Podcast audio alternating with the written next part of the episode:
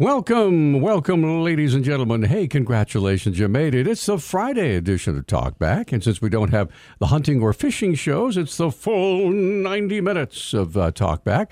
And the first half hour, of course, is open phones right now. But uh, I got to tell you, first of all, that brought to you this morning by Brooklyn Bagel and Baker, where they have authentic New York bagels and pastries come all the way from Little Italy, right here in Missoula, out on North Reserve at Brooklyn Bagel and Bakery.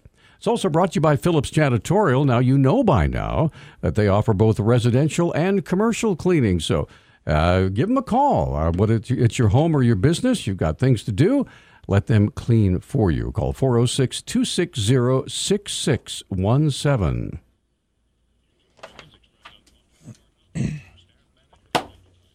Nick Christensen, ladies and gentlemen, right there. Good morning. In all of his glory. Yeah, I got to tell you, I'm sitting here looking at my uh, headphone cord. Yes. And I just wonder how you guys did it back in the day with those corded phones that you could only, you know, because this thing getting tangled up drives me absolutely bananas. And I don't know. I mean, I couldn't imagine having my phone that I use, you know, as often as people use their phones nowadays. Well, I, I will tell, cord tangled all the time. I, will tell you, uh, back in the day when we had corded phones, Yeah. okay, and I, I remember especially uh, girls, right? Oh, yeah. uh, when they talked with their friends, they, they, they, they, they would walk around and they would they would twist it and tie it, and Oh, yeah. doing all this, and then when it got all tangled up, they they go to the top of the stairs. And, and hang it down, you know, by the cord, and it would Let it spin out. Yeah. yeah, no, my uh, my headphones are beyond that repair. I can tell you that. But yeah, I Well, just- you're lucky they still work. Yeah, I am. But yeah, no, I just, I just, that just popped into my head this morning looking at this. Yeah. I'm like, you know, I, I'm, I am happy we live in a day where most things are cordless because this drives me nuts. Well, I, I will tell you, it's fascinating to know how the sound goes through all those little cords and squiggles and gets up to your ears Yeah. in, in such a short amount of time. it is. It's fascinating. So, anyway, uh, we're, we're dealing with weighty matters here Yes. this morning, ladies and gentlemen. Now, the, the weightiest matter and I'm sure that's on everybody's mind right now is what's going on with the um, this the the storm the weather. that we talked about yesterday was supposed to be here this morning. It's now going to be here this afternoon. Yeah, where's the snow? Okay. I here- mean, this is just rain. I have this just in from Dennis Bragg, who's been uh, uh, joined at the hip with the folks at the National Weather Service. This is what he says. Uh, the National Weather Service just updated their winter storm warning that's going to go through 11 o'clock Saturday morning. So here's what here's what we're looking for: heavy snow, blowing snow, and flash freeze expected. Uh, total snow accumulations anywhere from six to 12 inches here in the valleys, with up to one to two feet up in the mountains. Oh, wow. I'll take, you know, I'll take less than six if you don't mind. I'll take no. How about that? Also, a flash freeze. That means it's going to get cold very, very fast. And and what's going to happen with the flash freeze is this wonderful barren wet stuff you're driving on right now, just kind of sloshing through, right, little puddles. That is going to freeze almost instantly, and it's going to be Hans Brinker and the Silver Skates out there. Uh, so we just want you to be really, really careful. Uh, flash freeze. Uh, areas of blowing and drifting snow will impact roadways as the Arctic boundary arrives tonight.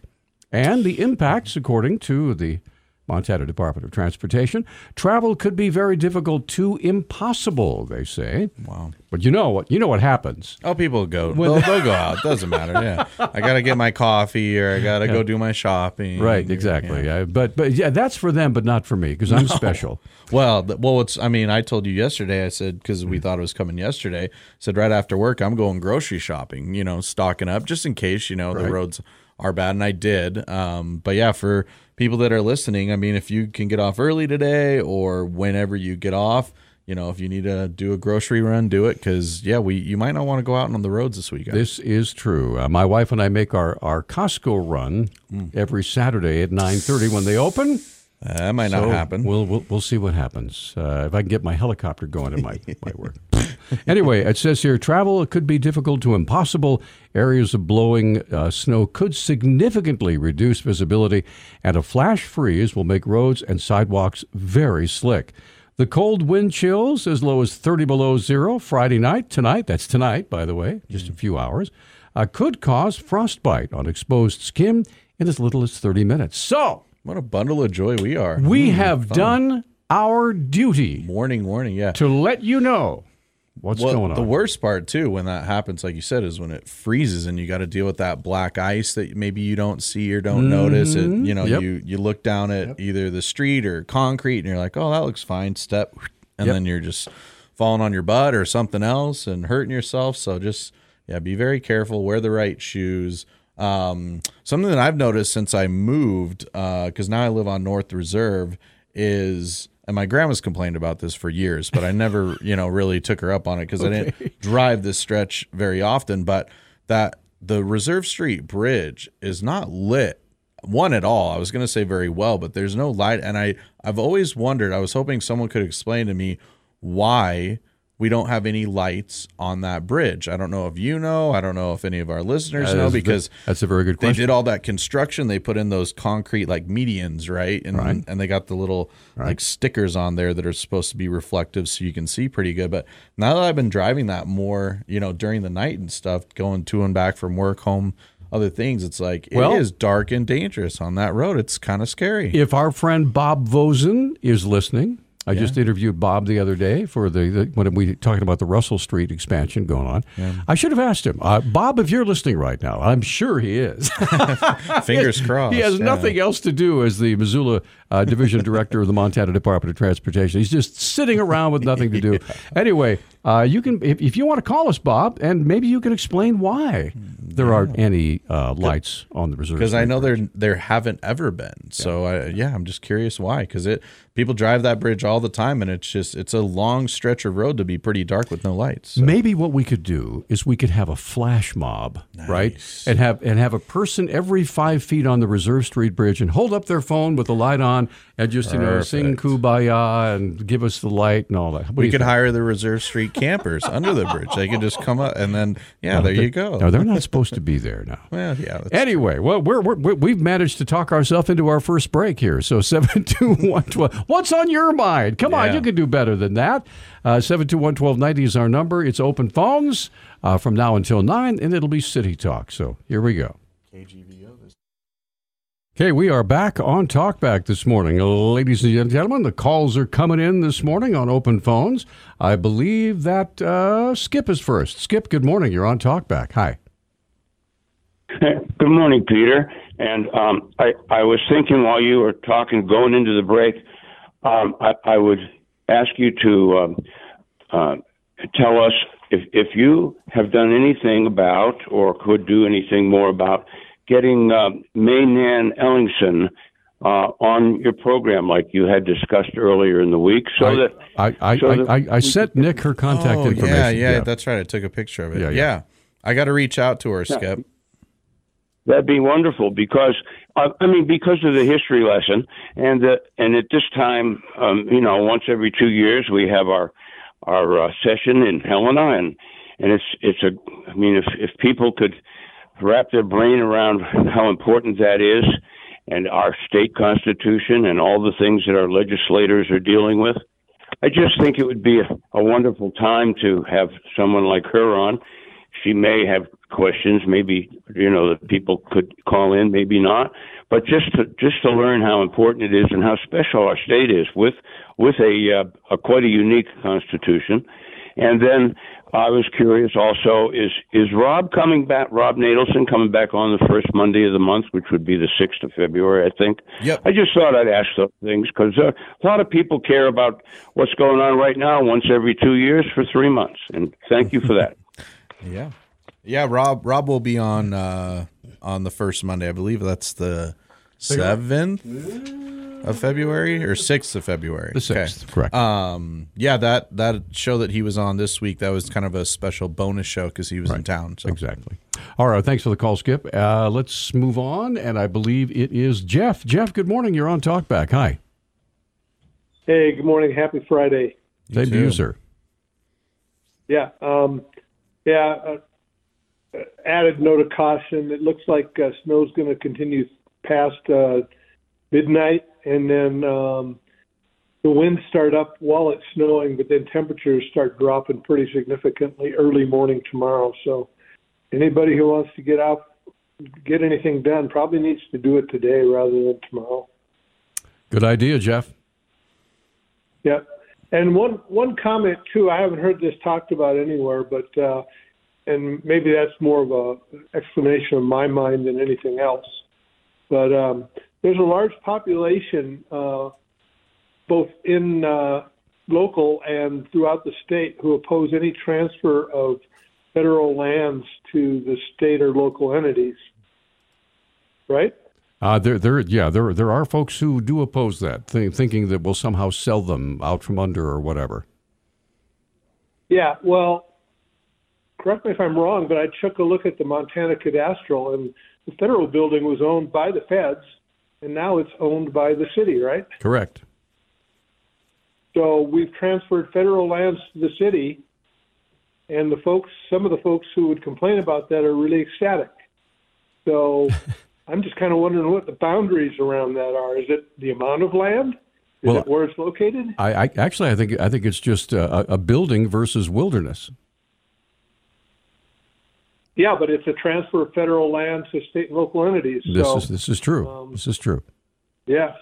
So it, it seems like uh, it'd be interesting to get some perspective from people. Well, well, the uh, the the the, the, the, argue, the arguments the arguments that I I, I, I remember with uh, with a smile are when there was some thoughts of, of transferring land to the states, and then the, the people rose up saying, "Oh, I know what's going to happen. They're, they're going to sell them sell them to McDonald's, and they're going to sell them to, to to you know Burger King, and they'll have big arches and stuff, and the, you're you're entering the Burger King National Forest, and it's going to." And I'm, and I'm just going, "What in the world are you Yeah, talking we'd about?" never allow that.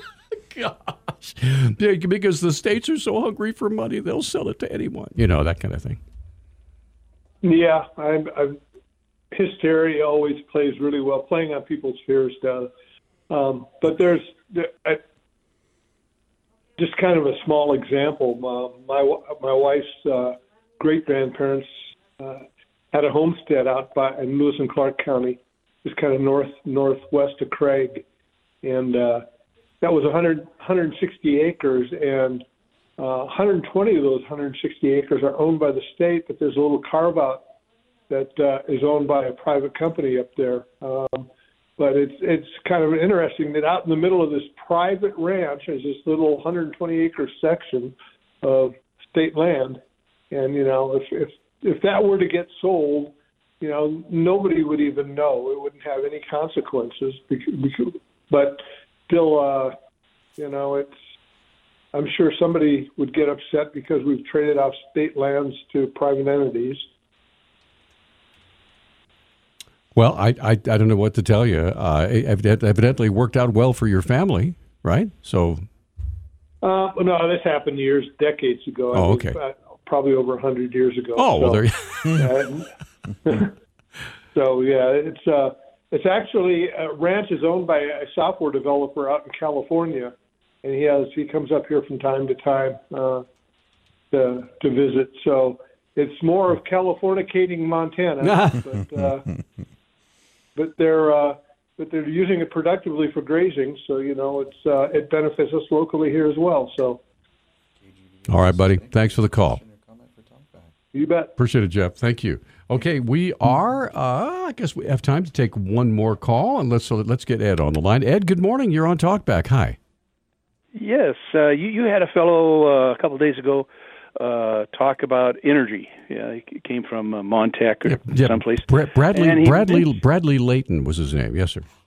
Yeah, and in passing, he mentioned uh, nuclear fusion. Just use the word fusion, I think, uh, for a potential energy source. I want to bring up some numbers here because there was that really neat experiment that was done at uh, Lawrence Livermore Labs, I think, in uh, in California. Really neat.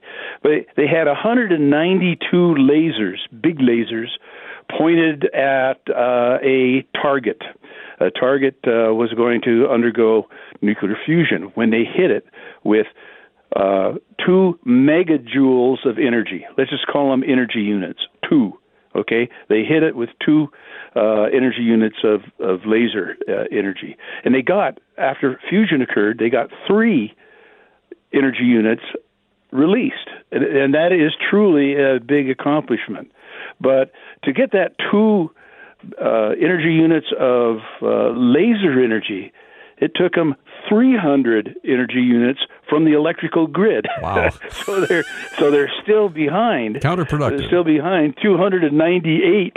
Right, right. Uh, but but you know I'm I'm not really making fun of it, but it's, it's just to point out that this is a long, long, long, long way. It's a way to get something sustainable. Uh, so in any event, when anybody says nuclear fusion in the future, I don't think in our lifetime. I really don't think right, uh, right. we'll see it on the electrical grid. Sounds good, Ed. Thanks for the call, sir. Appreciate it. Sure. Okay, and we have Dave waiting. We're up against a break. 721 1290 is our number. And in about 10 minutes, we'll be switching over to City Talk. So stay with us. And phone lines are still open for open phones for the next few minutes. And we are back on Talkback. 721 1290 is the number. And Dave has been waiting on uh, during the break. So, Dave, good morning. You're on Talkback. Go ahead, sir. Yeah, good morning. You know, I, I hear all the time that you know we need workers for businesses are just crying for workers. Right, And then, right. then I look, yes, and then I look at our immigration laws and they're all messed up. I mean, let's say you're an immigrant coming and you're sitting on the border. You have two choices. You can come in legally, get registered, and you sit in the country for six months and can't work. That that's the law while you wait for your case to be uh, adjudicated. And or you can try sneaking over, and if you succeed, you can go right to work, get some fake IDs, and go right to work. But if you get caught, you get sent back, which happens. Uh, they keep six or seven or ten times they get sent back, but they keep sneaking in. So I mean, in my view, we need we need to turn things around, make it more beneficial for people to come in legally So- and so get what- temporary work. So, what's the solution? Uh, what, do you, what do you think, Dave? What, what? Uh, seriously, because uh, obviously the immigration system is broken, right? And so, uh, what, what, what do you think should be the first steps? I, I'm asking seriously. Well, okay, person shows up the border to get you, you sign them up, you check their background, make sure they don't have a criminal record that you can find out, and then uh, allow them to apply for a work visa, a work visa to go work somewhere in the United States while their case is being uh, run through the court and checked out, and see if they can get. Maybe they don't want to get permanent re- citizenship. Maybe they just want to earn some money for a few few years and then go back to where they came from. I mean, and and those people who sneak in, uh, maybe they should be punished and said they can't come in for a year or so because they got caught sneaking in. They have to wait a year before they can can go through the the legal process to get in. I mean, we have to make it beneficial for people who want to come in and do it legally and and penalize people who try to sneak in. And, So- so and I- there are people I, I guess I guess the, the, the complication there is what uh, what about the cartels? They're, they're, they're, you can't you can't deny that the cartels are doing things. They're using human beings as mules for drugs and all sorts of things and sex trafficking. And I realize that's rather extreme, but it is happening. And and th- these folks are not going to stop at the border and say, "Hey, may I come in?" Right, it's true. Uh, most of those drugs come in through the through the road system and the railroad system. They come through in cars, and and uh, and we hope to catch them at the border, but we don't. Um, uh, very, there is some that go illegal aliens carry in, but you know if they get caught, there's potential for a criminal uh, punishment for carrying drugs in. Um, you know, the system has to be turned around, right. and but but most of the drugs come in through through the border system that right right through in front of our noses, All right. and we need to stop both. Dave, thanks for the call. We got to get one more call in before we have to take a break. Emmett, we've got about a minute and a half. Go ahead, sir.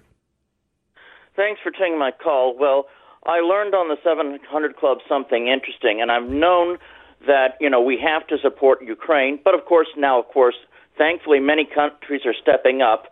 Russia has threatened either nuclear war, or they've also um, um, been shown on the 700 Club with videos um, testing hypersonic missiles to shoot down, of course, the ships that would be carrying the tanks. You know, the tanks and the other heavy weaponry. That could start World War III. If if Russia fires on one of the German tanks, you know, or I mean, uh, one of the ships carrying the German tanks, that's an attack on NATO, we would have to go to World War III, and that could be a nuclear war in a few months. We're just going to have to lead this, I think, up to the Lord and just leave this in the Lord's hands. Why? I think it'd be the the the right or the appropriate judgment of God for the sins of this nation and and the sins of the world. We're entering into some dark times, and we need to be at prayer. That's all I can think of to say. You know, in a you know one and a half minutes. All right. Thanks, Emmett. Thanks for the call. Appreciate it. 721-1290 is our number. We're uh, unfortunately we're out of time for open phones. We appreciate all the folks who've called in. We are going to be switching gears here just a few minutes for City Talk, and our guest in studio is going to be Whitney Bennett. She's the new Public Information Officer for the Missoula City Police Department, along with Ginny Merriam, who is the uh, Communications Director for the City of Missoula. Taking your phone calls, 721-1290. We will be right back.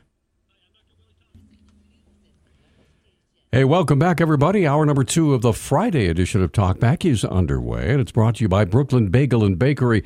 For all your New York favorites like lox and New York cheesecake and cannolis, uh, Brooklyn Bagel and Bakery located on North Reserve. Also brought to you by Phillips Janitorial, where they offer residential and commercial cleaning. Their powerful steam extraction method brings those tired and dirty carpets right back to life. Now, no job is too big or small, so if you'd like a free estimate, here's the number 406 260 6617.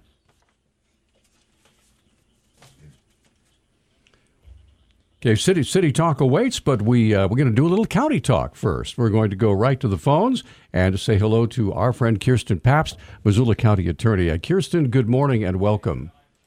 Good morning. Thank you very much. We had a super busy week. We charged 19 new criminal complaints, which was up substantially from the 14 and 13 streak we've been on. Um, eight of those were violent crimes. One involved an alleged assault against a woman's elderly grandfather, and another alleged an assault on a pregnant female. In the endangerment category, we charged two felony DUIs as well as one pursuit case. Property crimes, we had a forgery. In the drug crimes category, we charged five new cases, one, two involving um, fentanyl, one involving alleged fentanyl meth, guns, and money, and then another. Two people were charged for allegedly um, having heroin, methamphetamine, cocaine, guns, and money. So busy, busy week in that category. Um, in the administrative crimes um, section, we charged a failure to register as well as a fugitive from justice out of the state of Washington. All right. Now, I understand you have some other items you'd want to talk about, some inquests and upcoming trials. So if you would like to share that with us, go ahead. Sure. So, um, we had we've got, we're preparing for a couple of jury trials. As you know, they schedule them several deep, and so it looks like next week we've got two on the docket that are looking like they might go. For the week of uh, February 13th, we've got seven that are scheduled to go. One of those um, actually the following week, which was set to go the 15th, was Colton Merritt, which is a homicide case. It looks like that one's going to be postponed, and we had talked earlier about preparing for that. Um, we also this week um, did a coroner's inquest um, on January 23rd. The inquest was held regarding the death of Jesse James Cale Brown, who was killed by law enforcement during an investigation into a serious domestic dis- disturbance the jury returned a verdict that the shooting was justified. Um, at this public inquest, jurors heard testimony from Missoula City police officers, State Department of Criminal Investigation agents, Montana Crime Lab pathologist, as well as um, Mr. Brown's daughter. And here quickly is what the jury learned. On November 7th of 2020, Missoula police officers had responded to the call of domestic violence the 911 caller reported that the suspect had physically assaulted family members and was wielding a knife.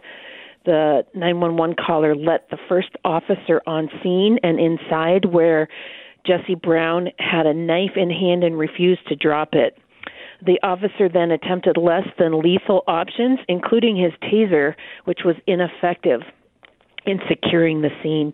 The suspect ran toward, towards the officer and threw his knife at the officer, and the officer had no choice but to fire. Police then attempted to render medical aid until, to Mr. Brown until medical staff appeared on scene.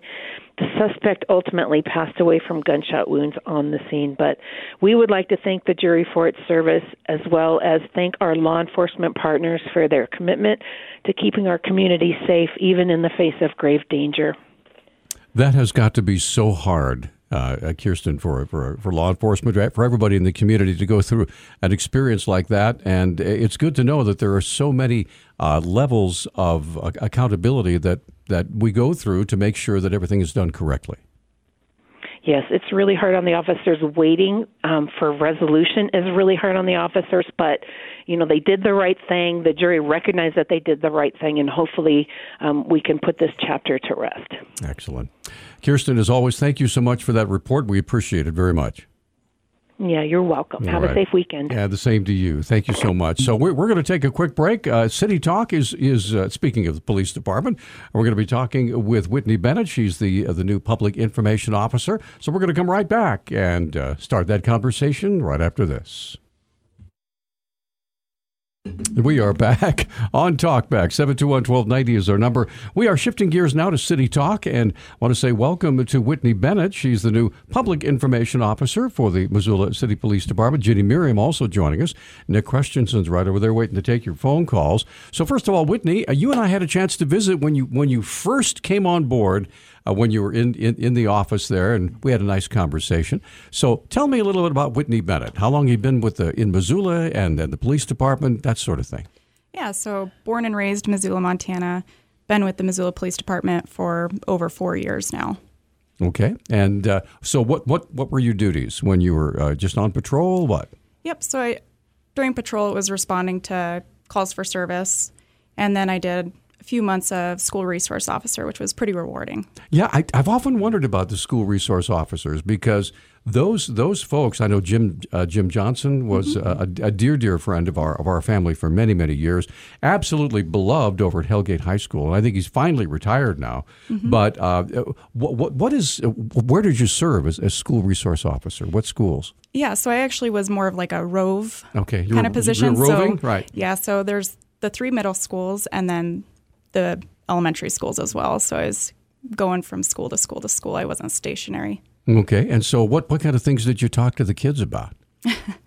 well, a lot of it was response when the school needed for, you know, if there was a, a fence that they had broken, such mm-hmm. as like an MIP or disorderly conduct, or if they're just going through a hard time and need someone to talk to. And then we can provide additional resources from there. Okay, well that's great. So, so uh, the overall uh, reaction from the kids. Uh, now, were you in uniform at the time? How, how does that work? Yes, so it it is uniform. Um, a lot of the kids respond very well, but there are some children in the schools that have been through traumatic experiences, and their only contact with officers is in uniform and negative mm. in the home. So it's it's kind of hard to break break that contact of hey, we're actually good, we're here for you. Right. Um, but it's it's very rewarding. Well, I, I, would imagine in a situation like that, time will uh, and time and the fact that you're there all the time and you're steady and dependable, and, and they, they can get that trust back with law enforcement. Yeah, I did see a lot of that, and you know, a lot of hugs. Good. Kids are great. it was great. We, we we love hugs. Hugs are good. They don't respond very well to me now, but what the heck? All right. So so day day to day, uh, talk talk about uh, your duties as. Um, as public information officer? What, yeah. what kind of things do you do on a day to day basis? Yeah, so I'm responsible for communicating with the public, media, and then, if necessary, other agencies with incident related information. So I also run the social media platforms such as Facebook, Instagram. Um, I, I do the best I can to provide a positive public image of the police department.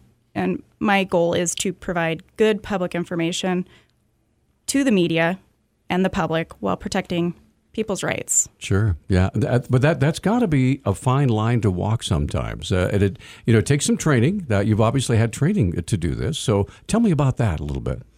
Yes, I mean everybody in the police department has to go through training to understand what's public information and what's confidential because you don't want to violate people's rights. I mean, you do. that's that's why we're here. Right. Um, you know, it's it's kind of a fine line, but you want to protect victims and their rights. Mm-hmm. And Montana citizens have enhanced rights, and we're Now, not going to violate that. In, in, in what way? Uh, if you could just expand on uh, expanded rights, what do you mean? well, I mean, Yeah, that's if okay. you have anything on that, but uh, That's okay. That's just all as far as it's need from other states that I'm- we I'm just sorry. we protect our Go ahead, Ginny. citizens. Yeah, go ahead, Jane. Say so. You're saying the same way that we have uh, property rights protection, we also have personal rights protection, maybe stronger than other states. Absolutely. Well, that's, that's good to know. Interesting. That's good to know. Yeah, I'm just curious, Whitney. What I mean, you said that the school resource position was rewarding. You didn't do that for a super long time, but what made you decide you wanted to be the PIO? I know that position kind of opened abruptly, but is that something you kind of always wanted to do, or just something you thought would be a good fit? So I was interested when it first came out before our previous officer, Lydia Arnold, but I didn't have enough years on or experience, I felt, to apply, and she did awesome. But as part of the Missoula Police Department, I am always looking to improve our public image, and I kind of wanted to try my hand at it. Um, I think also I wanted to step out of patrol for a little bit. Um, believe it or not, it is mentally draining. Oh yeah. And you know, some of the things you have to see and do. I mean, I know it's what I signed up for, but this is a nice change of pace. All right. So, so are there? Have you have you experienced any challenges on the job yet? Uh, I realize working with somebody like Nick. Yeah. Yeah. Nick is such a problem for us. Oh, absolutely. Yeah. so I think, I mean, my main goal is communication, and Right. that's actually been kind of a struggle and a challenge. Um, just being able to communicate with so many different people, remembering who I told what on an update on an incident and who I haven't told. Right. Um, the media's been great so far. They've been great to me. I've been able to get back to people in a reasonable amount of time with responses.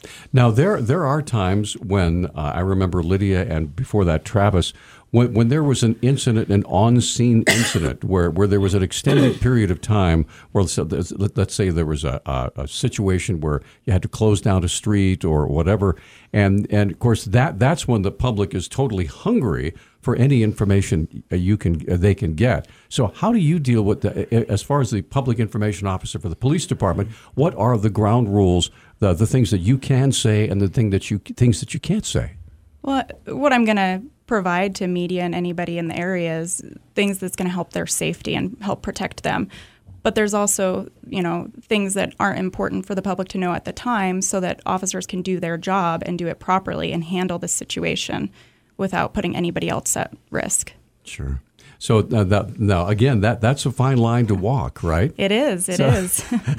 So now, uh, who who do you who do you go to for advice? I mean, do you can you call Lydia? Can you call some of these other folks that have done this before uh, to be uh, maybe just learn some extra techniques to help your do your job better? Yeah, I mean, the Missoula Police Department is full of professionals and educated people. So anytime I'm hesitant, there's anybody available that I can go to. I've reached out to Lydia. I've reached out to supervisors. We've got really great sergeants, lieutenants, corporals. We've got them all. How how many how many members? Uh, uh, just ballpark. How, how many people are, are in in the Missoula Police Department? How many personnel?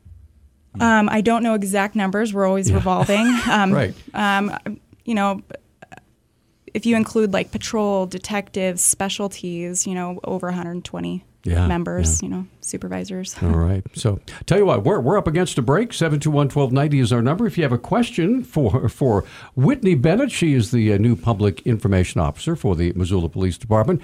Uh, lines are open at 721-1290, or if you have the KGVO app, you're more than welcome to use the app to uh, hit the message us button. We'll share that uh, that question or comment uh, with Whitney, who's here to, to talk with you today. So we'll be right back after this. And we are back on Talkback. 721-1290 is our number. 1-800-568-5309. Whitney Bennett joining us here in the studio along with Ginny Merriam. Whitney's the new public information officer for the Missoula City Police Department, stepping in for Lydia Arnold, who's uh, now back on patrol. Let's go to the phones and get Susan on the line. Hi, Susan. Good morning. Hi there. Well, as I told Nick, I'm on. I'm headed out to go swimming. So I'm. Before I do that, I wanted to ask. Well, and I don't know whether you can answer this, but it would be really helpful if the police department would compile, if they haven't already, some kind of statistics on any kind of correlation between the open borders in the South and the amount of fentanyl and other illegal drugs and human trafficking um, and other crimes that they have seen because anecdotally I am hearing from police officers that they have seen in the last two years um, a huge swell of serious crime in Missoula that they have never seen before. And it is alarming to many of us. I've lived here 30 years, and uh, this used to be a very almost Mayberry kind of a community. And um, my children grew up here, and now I have two little granddaughters. I would no more imagine letting my little granddaughters bicycle to the convenience store than fly to the moon. So, um, not to mention the bad traffic. So, if you could comment on that, I would really appreciate it. I don't know if you even have it, but do you know if there's been statistics uh, compiled? All right, thank you, thank you, Susan. Uh, go ahead. Yeah, Susan, I and I completely understand your concerns, especially with a you know when you have your family growing in this town. I I cannot personally provide statistics. Um, that's not within my my job frame there, but there are people you know as far as like our HIDTA task force, they they can gather those statistics and they're going to be better educated on you know the more than just within the city, which is kind of my jurisdiction here, but you know they're they're always working. We're always doing the best we can to prevent these crimes and narcotics from coming into our town. There's we're doing the best we can, basically. And, and, and I, and I, go ahead, Dick. I was just going to say, and I know that uh, HIDTA kind of started doing, they were going to do, I don't know if it was quarterly or monthly, they were going to start providing some of those stats. And as you mentioned earlier, that's one of the benefits of social media because then you can reach a wide audience by posting some of those numbers and educating the public on those things so that they're not just kind of going off of what they hear rumors and stuff right exactly and and soon i will have some of those statistics that are released and then i can you know go on social media and then present that to the public so that people are made aware. And, and it, it is interesting to note what what uh, the blend of all the different agencies that work together uh, mm-hmm. on the drug problem: the HIDTA Task Force, uh, city, county sheriffs, highway patrol, you know, U.S. Marshals. All, all of those uh, folks are working together, and uh, a funnel where it all goes into one one specific spot. I think that's what Susan was asking about. Is is there one, uh, I guess, clearinghouse where all that information is being disseminated? I know that there's federal statistics, and they kind of they get you know local, county, and all that. They get the majority of what you're going to see. Sure. All right. So let's get another call up. This is Emmett. Emmett, thanks for holding. You're on with Whitney Bennett. Go ahead. Uh, thanks for taking my call. Well, it's interesting you were a school resource officer, and I had some questions about that role. In some ways, I think it's good, a school resource officer in case kids are being bullied. You obviously would intervene if kids are being bullied or if a violent crime has been committed because I was bullied in school sometimes in elementary and junior high, and I could have needed or used a school resource officer to protect me from a bunch of bullies. But it also, I think, might have be kind of a double-edged sword because is a school resource officer simply there to protect the children from violent crime, or is a school resource officer, unfortunately, also a behavioral specialist to intervene in strange behaviors? I don't think that's good because I was also a very strange, unusual kid.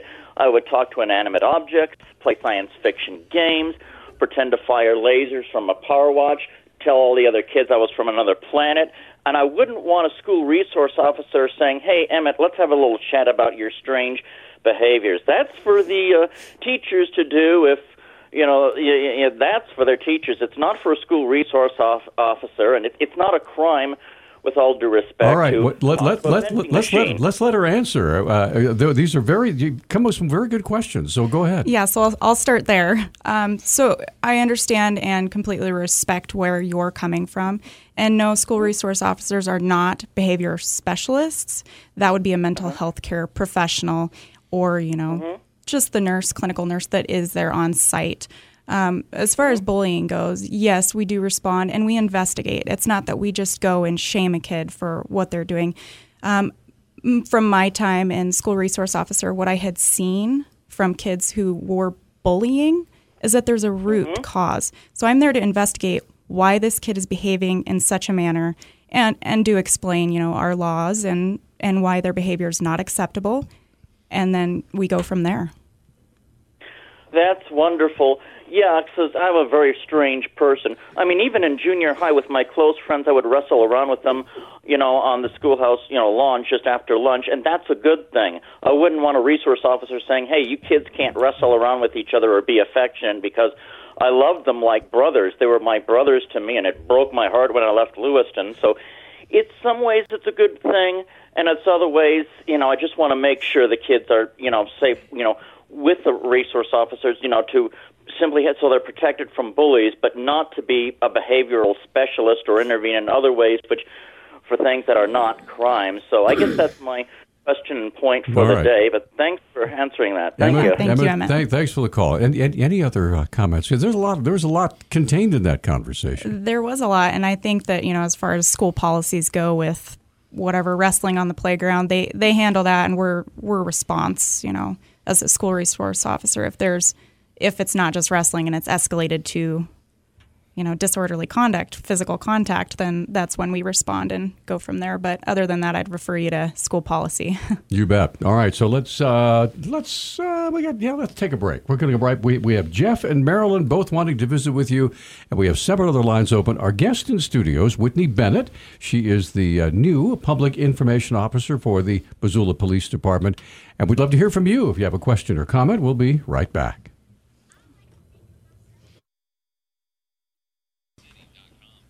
And we are back on Talkback. 721-1290 is our number. Our guest in studio is Whitney Bennett. She is now is is it is it uh, uh, lieutenant or sergeant or is it just PIO? just officer. Just Yep. officer. Okay, just officer. Officer Bennett. All right. let's let's get back to, to phones and say hello to Jeff. Hey Jeff, good morning. Hey, good morning. Good morning, Officer Bennett. Good morning.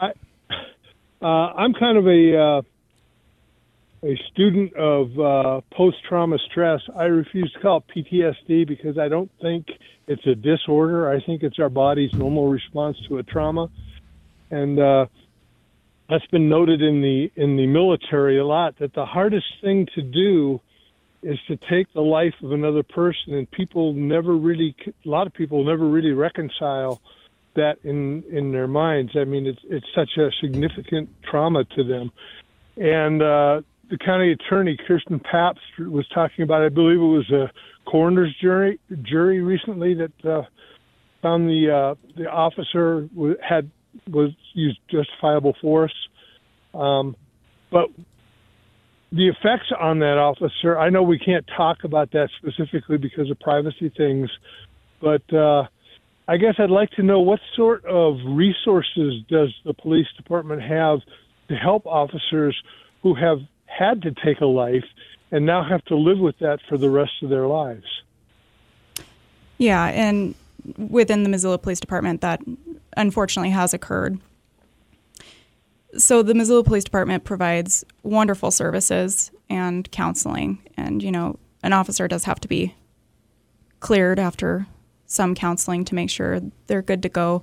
And of course, it does go against human nature to take the life of another. So, you know, it's it's not great, and I won't get into details. I personally have not experienced it. However, you know, I do know of a few officers myself, and, and you see a change in someone, and it is it is sad. But the police department takes care of care of our officers.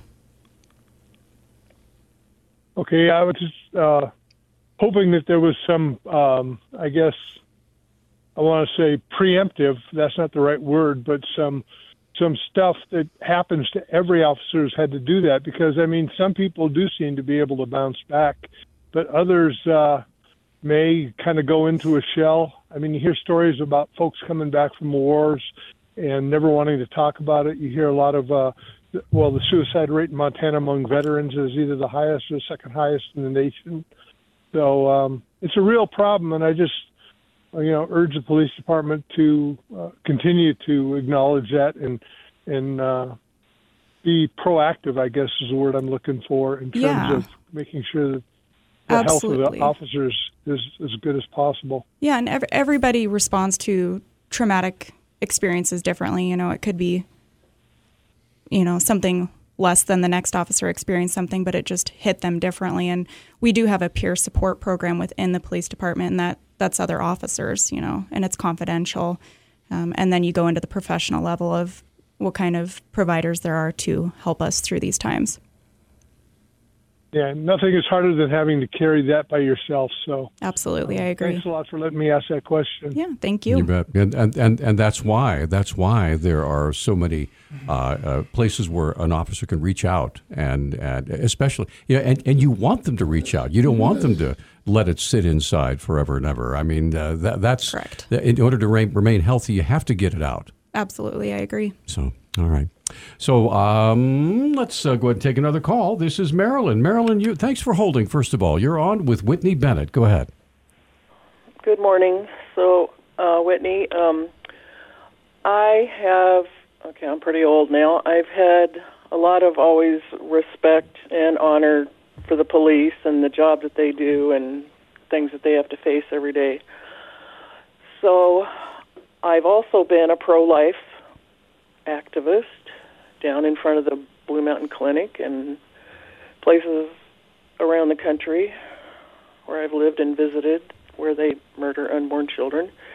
And what I have found is that the police are very, uh, they have a real lack of knowledge. I mean, you guys, you know, you and Ginny Merriam said Montanans have, you know, we re- re- we respect Montanans' rights, we have all these rights, but I have noticed a lack of basic knowledge from the police about my rights, my First Amendment, to be able to be out there on a public sidewalk. They've told me I can't be on a public sidewalk. They have told me I can't speak. They have misinterpreted um, laws. They have, you know, and what bothers me also is that they they're called to protect and serve, and yet there's murder happening inside the clinic, and they come out and harass me at the beck and call of the abortionist every time quickly. While I'm sure there's worse crime going on. I mean, okay, the crime's going on in the clinic. They're coming out to me to bother me uh, while I'm exercising my right. And Marilyn, you're right. Uh, and, you you know, you have. So I'm wondering if training has happened with the police because recently I had a case immediately dismissed when I was ticketed unjustly. So yeah, any training going on there with the police to Yeah, so Marilyn, we are always training. We, you know, require monthly training on all broad spectrum topics. Um, if we kind of target what you're talking about, I apologize if you've ever had any wrongdoing. I'm not. I'm not the one who cited you, and I wasn't there for the situation. I don't know exactly what happened, and I'm not going to get into that. However, you know, you do have every right to be on a public sidewalk, and your freedom of speech is valued. Um, like I said, I don't know who responded and what the situation is. Every every scenario is different with our responses and calls for services. Um, Well, just may I say, Jim Johnson knows me. We've been he and he would drive by occasionally just to see that everything was going okay with me because he knew what was going on out there also. And but yeah, it's been many officers over many years, and it just really is very frustrating that they don't. I, I and I understand they're not going to be able to know every jot and tittle of every single law, but the basics. They need to know the basics. Yep, and we we do have extensive training. You know, when we go to the academy, we have a long period focused on laws, and we go over that. So, like I said, I don't know the scenario that you know you were in and what had happened. However, we we do protect your uh-huh. rights, and we acknowledge your freedom of speech. I don't know if there was you know more to the situation and why there was an officer response. Um, Now, now, Marilyn, was, was it because you you perhaps were uh, deemed too close to the clinic, or they wanted you to move back away, or I, I, I, I'm out on the public sidewalk Public every sidewalk. time. Okay. Public sidewalk. I don't go beyond their gate into their parking lot ever. gotcha. And yet they will say that I'm obstructing, that I'm blocking access. They'll they got a law passed in the Montana legislature when the Democrats were in charge and it was totally packed full of lies and I'm trying to get that law overturned because it was recently this this recent case was dismissed when I had some lawyers get involved. The city dismissed it immediately because they knew it was unconstitutional and we were going to law, bring a lawsuit, but they dropped it. And so that law needs to be overturned. And, you know, in light of Dobbs, I mean, these children are, I don't care what kind of amount of good that Blue Mountain Clinic is doing there. They're still murdering children, about 20 every Wednesday. That's their numbers. Marilyn, what, And, uh, we're, yeah. we're up against a break, kiddo. Thanks for the call. yeah, all right. 721 721 1290 is our number. Uh, all, all the lines are open. We're going to take a commercial break. We'll be right back with more. Our, our guest here in the studio is Whitney Bennett. She is the Public Information Officer for the uh, City Police Department. You have a question or comment, we'd love to hear from you. We'll be right back. Okay, we are back on Talkback. 721-1290 is our number, and we have Nick on the line. Uh, good morning, Nick. You're on with Whitney Bennett. Go ahead, sir. Good morning. I uh, got a quick question for you. I, I don't live in Missoula, but I do live in Stevensville. So this is kind of, I mean, I'm sure everybody gets trained the same way as far as law enforcement's concerned. But I have a question as far as like you guys getting calls from like neighborly disputes. and nine times out of ten, from my experience, it's not necessarily a law that's been broken or anything like that. Somebody's just not heard about something else that somebody else is doing. Is there something that you guys can do that mitigates that as far as like I mean, I understand that there are certain things that you guys have to respond to. There's no there's no choice, but um like as far as like wasting county funds or whatever um for things that aren't criminal. Well, I wouldn't ever say that you're wasting funds because that's what we're here for, whether it be, you know, police, a deputy, any kind of law enforcement that that's what we're here for is to help respond. And, you know, the quality of life is important to us and even, you know, civil neighborly disputes. Um, it just with those it just depends on the scenario and what's going on. Because sometimes it could be a disorderly conduct situation where you know someone's disturbing the peace of their neighbor due to x y and z. Or you know criminal trespass to property. If your neighbor is coming onto your property when it's clearly marked not to there's a wide variety of you know the different scenarios between neighborly disputes. Okay, so if it falls under something that you didn't mention, like that's actually legitimately non-criminal, and it's just constantly call after call after call, is there is there a protocol that you guys have to follow or anything like that? Like just saying, oh, you know, I don't like my neighbor's sign in the yard, or I don't like the fact that their their security cameras pointed at my house, or you know, something along those lines. Yeah, so it it depends on the officer because you know in reality we do have a job title and sometimes we have to cut that line of this is not criminal. Sorry, we can't help you. Depending on the scenario and officer, if it's something that could turn into a more severe situation, then we will respond. And sometimes it takes even a simple officer to go and speak with the neighbor or neighbors and just you know say hey how can we come to a resolution here what what can we do to help you guys both live and have that quality of life Fair enough.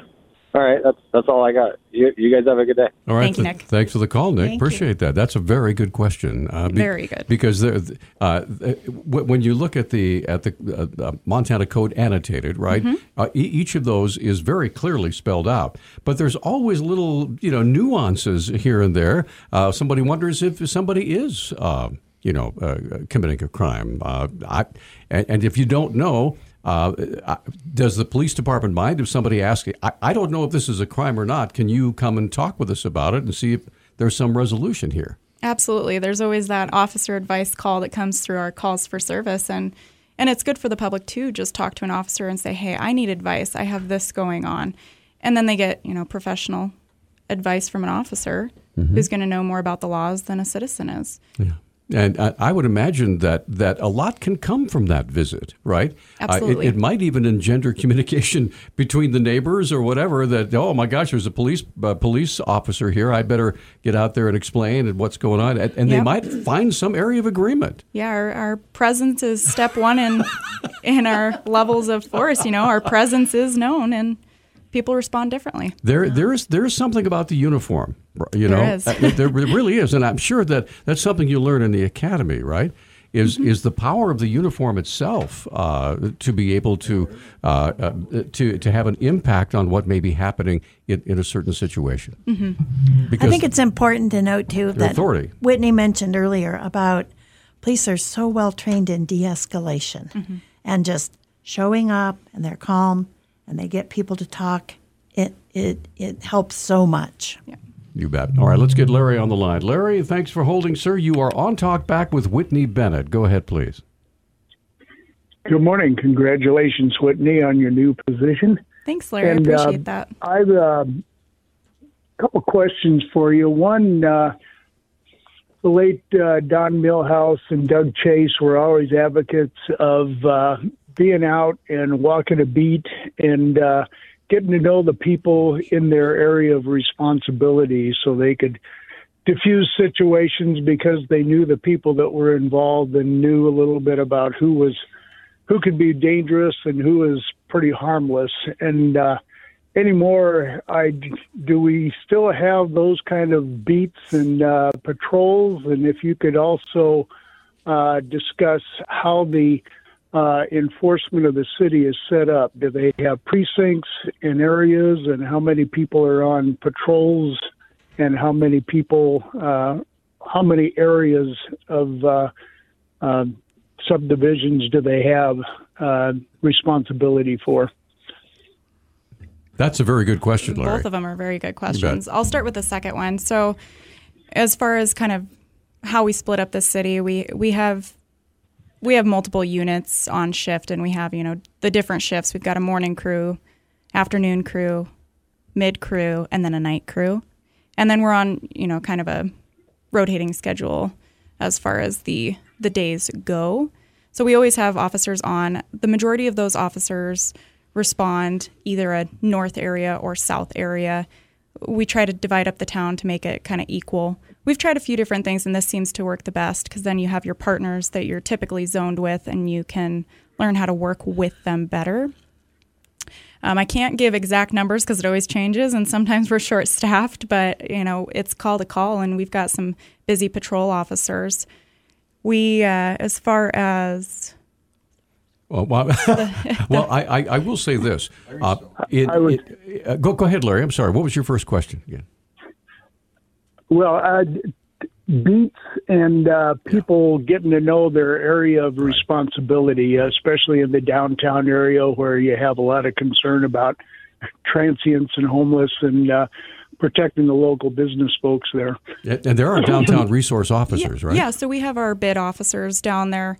Um, you know, right now we have one gal who, Officer Harden, who who covers that area, and we did have Officer Galehouse, who he did an exceptional job, and then there was off, Officer, or I'm sorry, he's Corporal now, Corporal Berger, and he did excellent as well. And they built those those connections with the businesses and then some of the you know homeless citizens as well. And they did excellent jobs. They were able to connect with them and communicate with them better than you know let's say an officer showed up who didn't know these individuals and didn't have that rapport with them. They're going to react differently Yeah, and um, well, it's a difficult job, and I appreciate all you folks that uh, do it every day. So thanks. thank you and i appreciate you All right, Larry, thanks for the call, my friend. We're going to come right back. Uh, all the lines are open now. 721 1290 is our number. Again, our guest here in studio is Whitney Bennett. She's the new Public Information Officer for the Missoula Police Department. We're learning a lot about uh, the inner workings of the department. Thanks to Whitney. And Ginny Merriam's also here. If you have a question or a comment, or If you have a comment, you can't call in right now. Use the KGVO app. Hit the message us button.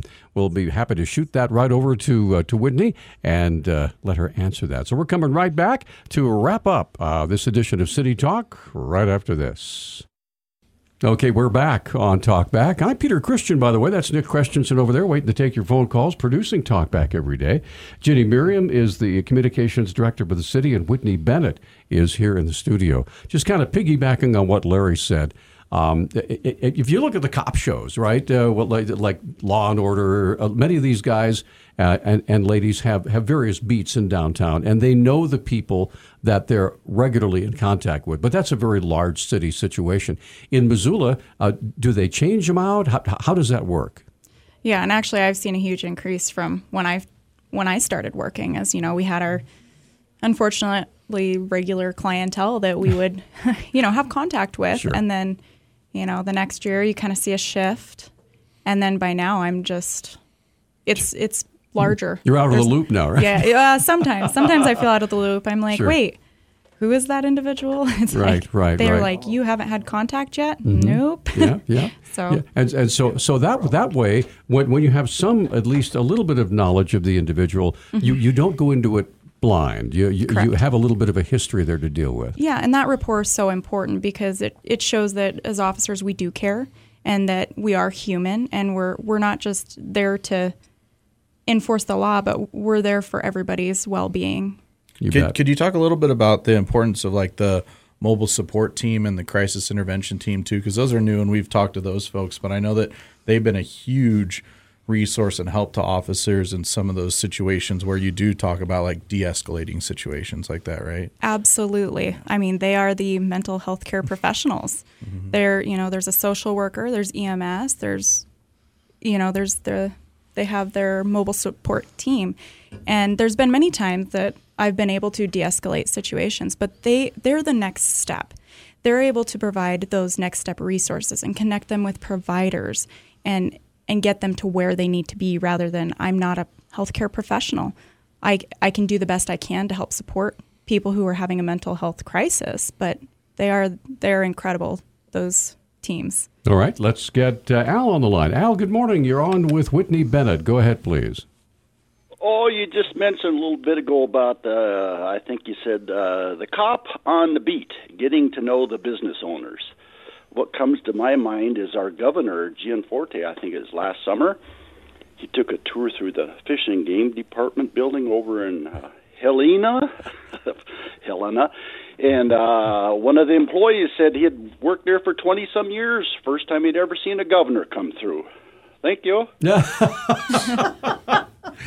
So uh, let, us talk. Let's talk about Chief White. I mean, uh, obviously, he's been here for a couple of years now. Mm-hmm. Yep. I've got his feet on the ground from California Highway Yes. Patrol. Uh, uh, you know, experience the years of experience there. Yes. What What's he like to work for? I I, I know he's a good guy. I've interviewed him many times, and he's, he's he seems like a very very capable man. Very and, and very knowledgeable. And that comes with all the experience to hear some stories of, you know, where he comes from and what he's done and then bringing that experience to Missoula and helping us grow. It's it's incredible and I do enjoy working with him and I'm Mhm. excited for my future working in the department with him. You bet. As my chief. Oh, go ahead. Nick. Yeah, we we only have what about three three minutes Yeah. left or so. I'm just curious what your goals are as the new PIO because obviously uh, Travis was in that position for what Ginny like almost 30 years. It feels like something Well, crazy. seven. Se- seven as a 30 PIO. Yes, but yeah, yeah. yeah, yeah. and then you know Ly- Lydia did it for a few years. Um, and they've kind of you know laid the foundation. But is there anything that you want to continue that maybe they worked on, or anything that you think you can bring new to the table for the position? Well, I mean, they, they set a good foundation. I just want to be able to communicate the best I can. And I know I kind of touched base on some of my goals and just doing the best I can in the position. Um, a second job title I have, along with public information officer, is crime prevention. So I do have my hands full. I'm also going into that realm, which includes a lot, a lot of other tasks. So That that I- would imagine that would include uh, you know uh, educational uh, services to businesses, things like that, right? Exactly, exactly. And I just uh, finished up a training in crime prevention through environmental design. And that's going to help me talk to businesses and better educate their employees on different crimes and how to prevent crimes. And then there's some some other little tasks in the crime prevention title. So So are you, are you enjoying yourself?